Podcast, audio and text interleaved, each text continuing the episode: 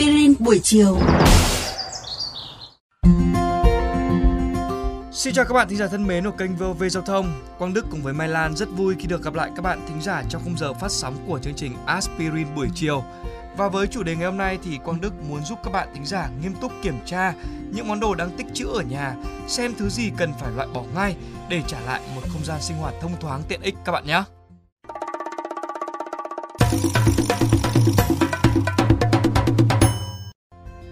Vị và các bạn thân mến, có lẽ chúng ta đều ít nhiều có bản năng mua sắm, tích trữ đồ đạc, đặc biệt nếu như ta đã có một nơi trốn đi về của riêng mình. Phụ nữ thì rất dễ bị lôi cuốn bởi những món đồ gia dụng tiện ích, nhất là đồ dùng nhà bếp. Ngoài ra, cánh đàn ông lại thường hứng thú với các sản phẩm điện tử, điện lạnh, các thiết bị công nghệ. Sắm sửa sẽ đem đến cho chúng ta niềm vui, sự thoải mái và tiện dụng, bởi cần gì là có nấy. Thế nhưng sắm sửa quá nhiều thì cũng dễ biến căn nhà trở thành một nhà kho chứa tả phế lù, lúc cần tìm món đồ gì thì cũng phải mất đến nửa ngày mới nhớ ra là để ở đâu.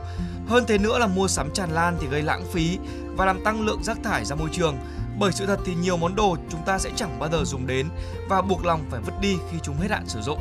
Hãy cùng chúng tôi điểm loạt qua những món đồ dùng mà bạn nên kiểm tra và cân nhắc cho ra đi ngay hôm nay.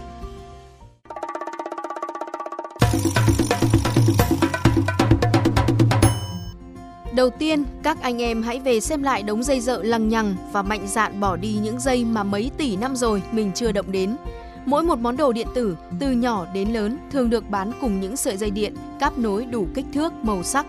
Rất nhiều dây điện vẫn được giữ lại trong hộp đồ nhiều năm về sau, kể cả khi ta đã thay đến mấy đời thiết bị. Dây điện cũ với phần bọc cao su cũng thường bị oxy hóa, trở nên chảy dính và xỉn màu, là ổ vi khuẩn tiềm năng.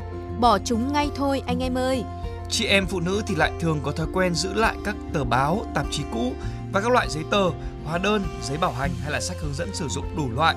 Và trong thời đại công nghệ thì giữ lại quá nhiều giấy tờ thì sẽ chẳng khác gì một đống đồng nát trong khi mọi thông tin đều có thể tìm kiếm hoặc là tra cứu ở trên mạng. Hãy để chúng ra đi và tái sinh thành những sản phẩm có giá trị hơn.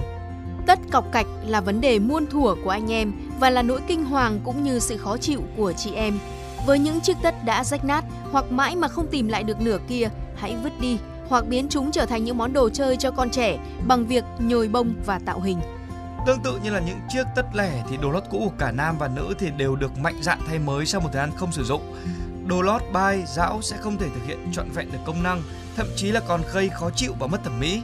Đừng tiếc tiền mua đồ lót mới và thay mới đều đặn các bạn nhé.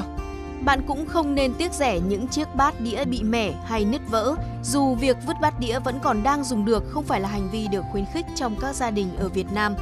Sự thực là đồ sứt mẻ dễ gây thương tích trong khi sử dụng hoặc vệ sinh. Hơn nữa, chất lỏng dễ ngấm vào vết mẻ hay kẽ nứt, sản sinh vi khuẩn. Điều tương tự cũng nên làm với những chiếc thớt gỗ cũ, mặt thớt đã sần sùi, đổi màu và có mùi khó chịu. Nhiều người thì cũng hay có thói quen là tích trữ các món đồ dùng phòng tắm khách sạn bé xinh sau một chuyến du lịch hay là đi công tác. Xong nhưng mà tôi nghĩ rằng là chẳng mấy khi mà các bạn sẽ sử dụng lại khi về nhà hay là đi chơi xa bởi vì bây giờ thì khách sạn nào cũng đã cung cấp đầy đủ dầu gội, sữa tắm và các món tiện ích miễn phí. Đừng biến nhà mình thành một bãi rác với đống chai lọ này các bạn nhé. Cuối cùng, hãy dọn tủ lạnh và chặn bếp ngay đi bởi thế nào cũng có những món đồ bạn nên vứt bỏ. Những chai nước sốt, gia vị lưu cữu nhiều tháng rồi chưa dùng đến, khả năng đã hết hạn hoặc hết mùi vị thơm ngon. Sử dụng gia vị quá hạn là điều tối kỵ, bởi đây là nguồn sản sinh bào tử nấm và vi khuẩn cực kỳ nguy hiểm mà nhìn bằng mắt thường, thậm chí nếm thử cũng chưa chắc phát hiện ra. Vậy nên, đừng tiếc rẻ các bạn nhé. Hãy coi đây như một bài học để bạn mua sắm có tính toán hơn trong tương lai.